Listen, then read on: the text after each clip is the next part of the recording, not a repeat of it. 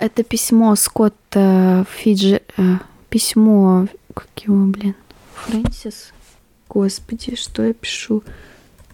Фиджи... Альцгеймер. На, на изучать... На, на изучать, как сказала бы Гуфовский, ужас какой.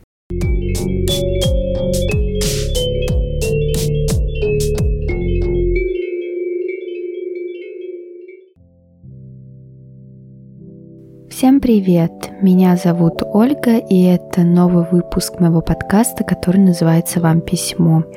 Как всегда, в начале выпуска я говорю, что здесь я рассказываю о письмах на разные темы, с разным посылом от людей, которых мы все хорошо знаем и которых знаем не очень хорошо.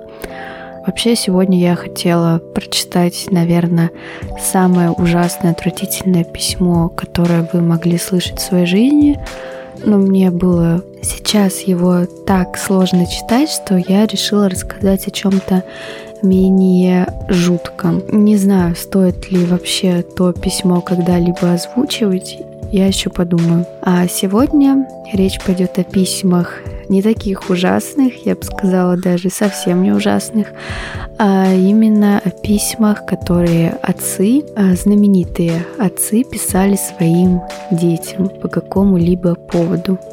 Для меня отцы, которые пишут своим детям письма, да еще на тему, скажем, любви, небольшой спойлер, это, это явление необычное и милое. Советы, которые они дают в своих письмах, дельные, Видно, что люди переживали то, о чем они пишут в своей жизни, и стараются как-то уберечь своих детей от ошибок, от сожалений, от боли.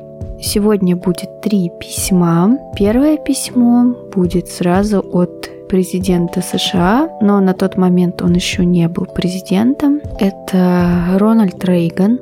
Э, в июне 1971 года его 26-летний сын Майкл Рейган женился на своей избраннице, которой на тот момент было 18 лет.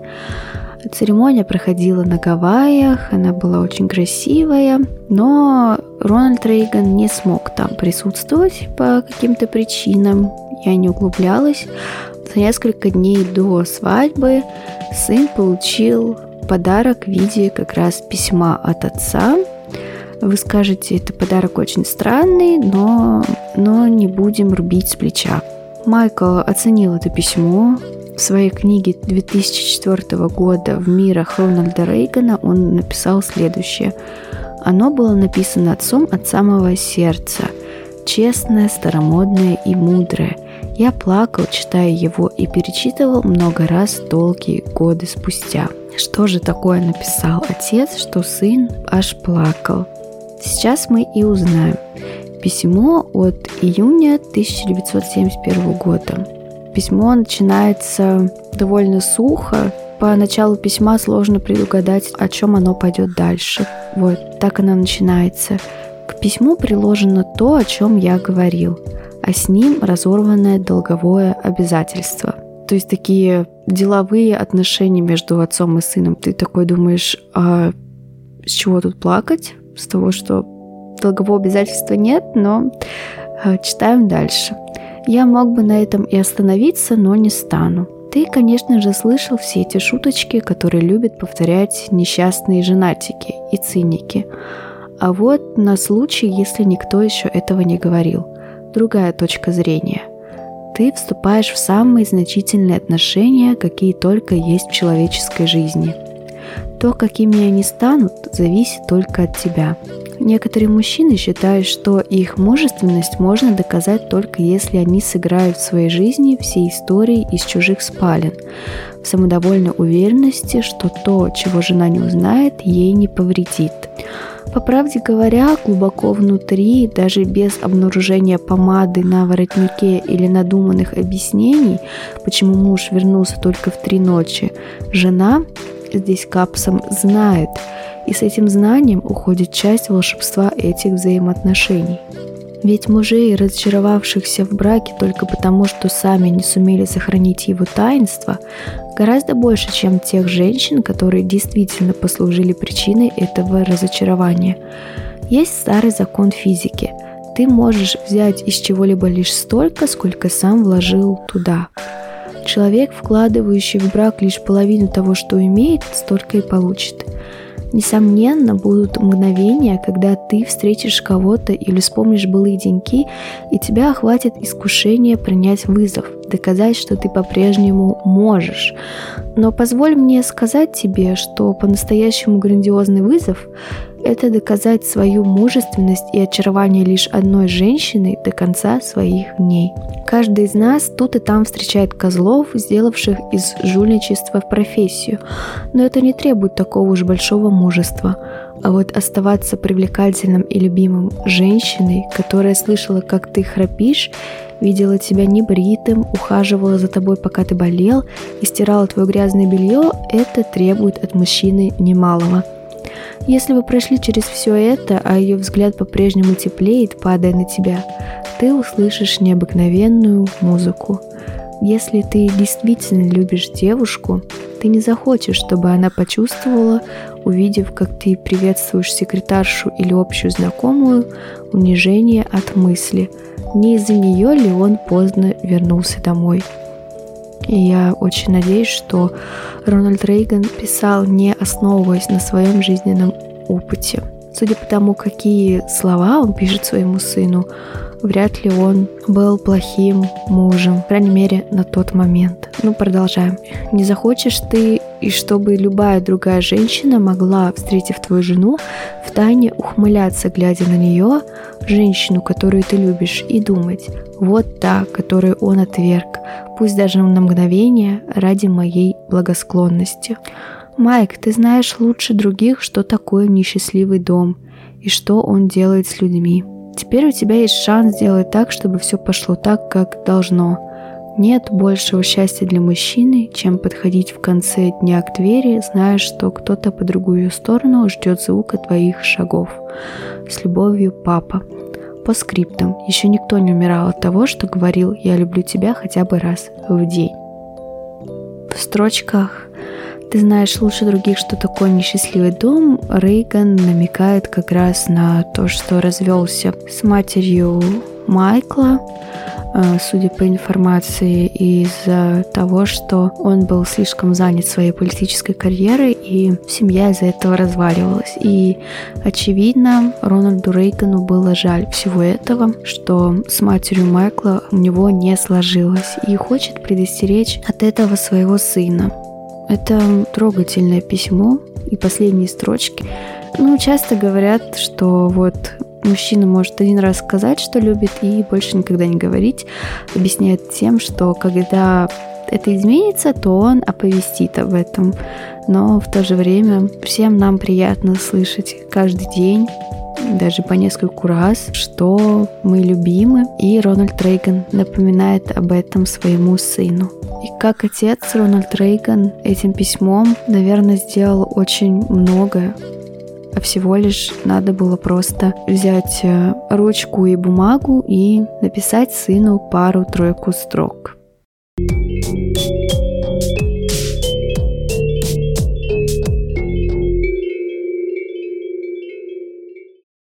Следующее письмо, написанное опять же от отца к своему сыну, это письмо Джона Стейнбека, автора известных романов «Гроздья гнева», «К востоку от рая», «О мышах и людях» и других произведений. В 1958 году его старший сын, 14-летний Томас Стейнбек, написал домой из школы-пансионата, где рассказывал о некой Сьюзан, это девочка, в которую он, по его признанию, влюбился.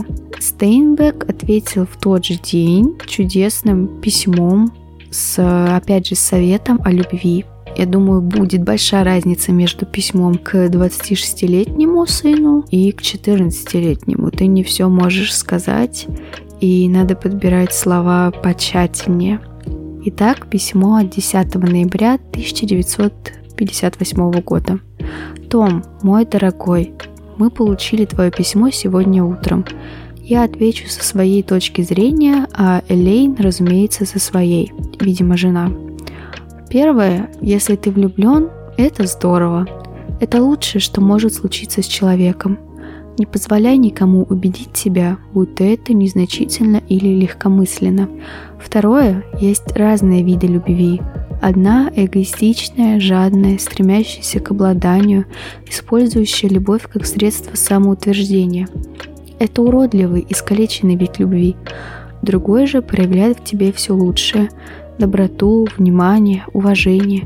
Не просто уважение в смысле вежливого обхождения – но гораздо более высокое уважение, признание неповторимости и ценности другого человека.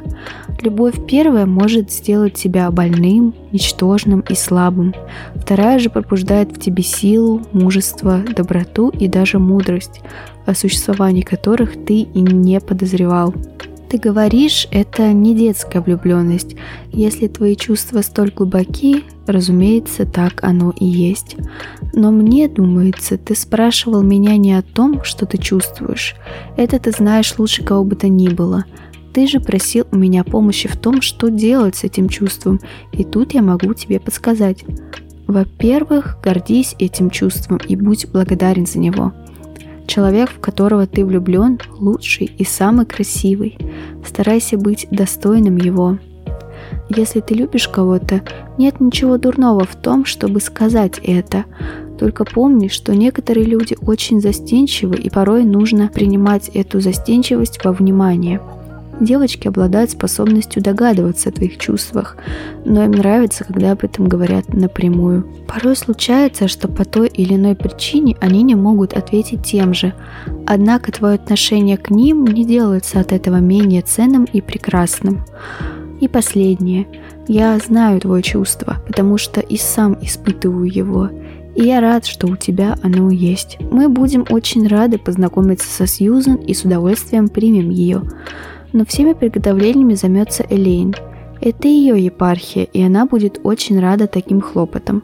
Она тоже знает, что такое любовь, и, возможно, поможет тебе даже лучше, чем я. И не переживай об утратах, чему быть, того не миновать. Главное не торопиться. Ничто хорошее не пропадает напрасно. С любовью, пап. Повезло Тому, что его отец писатель, потому что он, как никто, может красиво и доходчиво объяснить, что такое влюбленность и почему любовь может быть и жестокой, и прекрасной. И самый важный тут совет, на мой взгляд, для 14-летнего юноши состоит в том, что человек тебе не обязан отвечать взаимностью по какой-либо причине. Скорее всего, у Джона Стейнбека, как и у любого, наверное, из нас в том возрасте плюс-минус был какой-то неудачный опыт, и поэтому отец хочет как-то обезопасить сына, говоря о том, что это нормально, если эта Сьюза не ответит тебе взаимностью. Э, ничего не будет э, разрушено. Ничто хорошее не пропадает напрасно, вот он говорит. Даже если у тебя есть чувства и на них не отвечают, это можно как-то использовать э, в том же писательстве. Опять же, письмо о любви уже от второго отца в этом выпуске. Не знаю, ваши отцы когда-нибудь хотя бы говорили с вами о любви, не то, что писали. Наверное, то, что мной было прочитано, было людьми выстрадано, и тем самым оно ценное.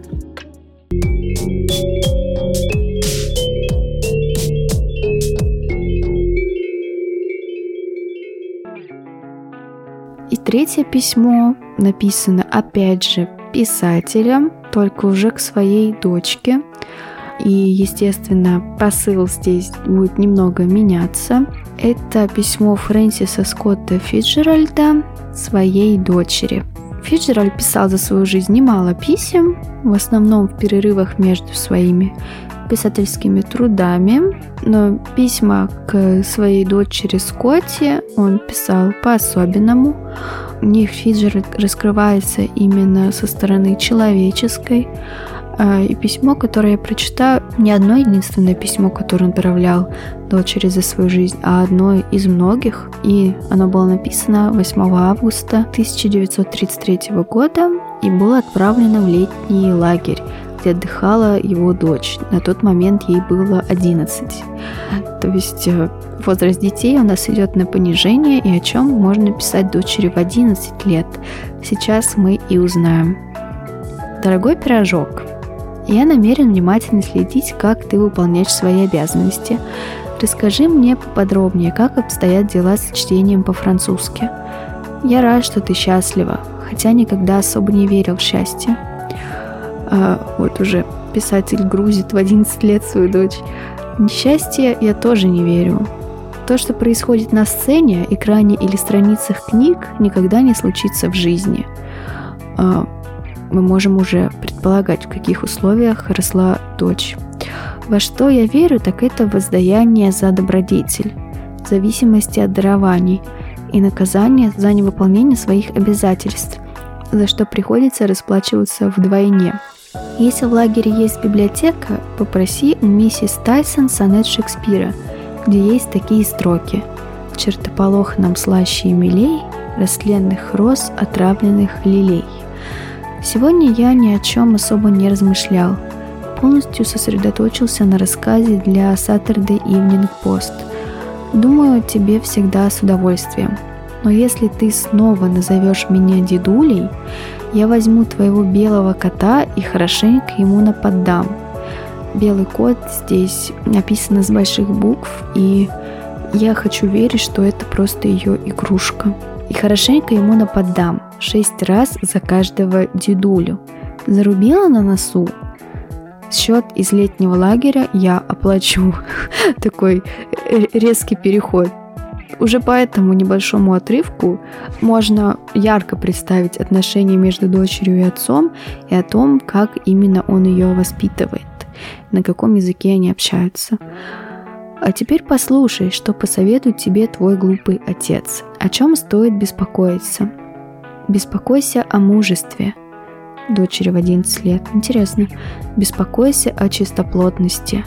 Беспокойся о расторопности – Э, судя по всему, Скотти была образована не по годам, э, иначе как бы она могла понять слово «расторопность» в 11 лет? Вы вообще в 11 лет знали такое слово? Беспокойся о верховой езде, беспокойся о... Э, дальше Фиджеральд, видимо, не придумал, но он написал следующее. О чем не стоит беспокоиться. И дальше, на мой взгляд, идет самая ценная часть этого письма. Не беспокойся об общественном мнении, не беспокойся о куклах, не беспокойся о прошлом, угу. не беспокойся о будущем, не беспокойся о взрослении, не беспокойся, что кто-нибудь тебя опередит, не беспокойся о победе, не беспокойся о неудаче, если она произошла не по твоей вине, не беспокойся о комарах, актуально сейчас, не беспокойся о мухах, Вообще не беспокойся о насекомых. Ну, мне, человеку, с паническими атаками от э, всяких э, пчел, ос, это, конечно, очень легко сказать. Не беспокойся о родителях, не беспокойся о мальчиках, не беспокойся о разочарованиях. Это все так рядом идет, интересно. Не беспокойся о развлечениях, не беспокойся об удовольствиях. О чем стоит задуматься? К чему я на самом деле стремлюсь? насколько по сравнению со сверстниками я действительно хороша в а. учебе, б. умении понимать людей и ладить с ними, в. способности владеть своим телом. С огромной любовью, папа. Вот к этому блоку у меня, конечно, есть вопросы. Который раз стоит сказать про 11 лет и о способности владеть своим телом, и беспокоиться о том, к чему стремишься. Интересные отношения – по скриптум. В ответ на то, что ты влечаешь меня дедулей, я окрестил тебя яйцом, что подразумевает, что ты находишься на наизачатнейшей стадии жизни. И я могу разбить или расколоть тебя на свое усмотрение. Господи, Вот, э, вот такие стройки, конечно, никто не хочет получить в свой адрес. Как сказала бы Гуфовский, ужас какой. И думаю, это словечко повиснет на тебе ярлыком. Стоит только мне упомянуть его при твоих сверстниках. Яйцо Фиджеральд. Как бы тебе понравилось идти по жизни? Яйцом Фиджеральд или тухлым яйцом Фиджеральд? Или любым другим яйцом? Мало ли что родится в пытливых умах. Попробуй еще раз, и клянусь Богом, я навешу его на тебя, потом попробуй избавиться. Так зачем напрашиваться на неприятности? В любом случае, люблю. А стоит э, поблагодарить Фиджеральда, что он хотя бы написал в конце, что любит свою дочь. Мне кажется, что это письмо было написано в ответ на какой-то косяк дочери, и он вот так пытается приструнить ее, вправить ей мозги. Но опять же, у ребенка детство. Это, наверное, самое спорное письмо, которое я читала сегодня. Э, забавно, что э, отцы со своими сыновьями. Ну, правда, я не знаю, как бы Фиджеральд своему сыну писал. Так вот, отцы со своими сыновьями очень мягкие, говорят о любви, говорят, что все хорошо, но только надо там первое, пятое, десятое, ну, как бы выполнимое для их возраста, а здесь дочь просто в спартанских условиях, э, в ежовых рукавицах, но хотя бы письмо Фиджеральда разбавило вот эту сладость этого выпуска и как-то взбодрило. Что вы думаете о письмах отцов к своим детям? Показались ли вам эти советы нужными? А с чем бы вы поспорили? Надеюсь, вам было интересно послушать и составить свое мнение, чтобы вы написали своим детям или наоборот, чтобы вы хотели прочитать от своих отцов. Услышимся дальше. Всего вам хорошего.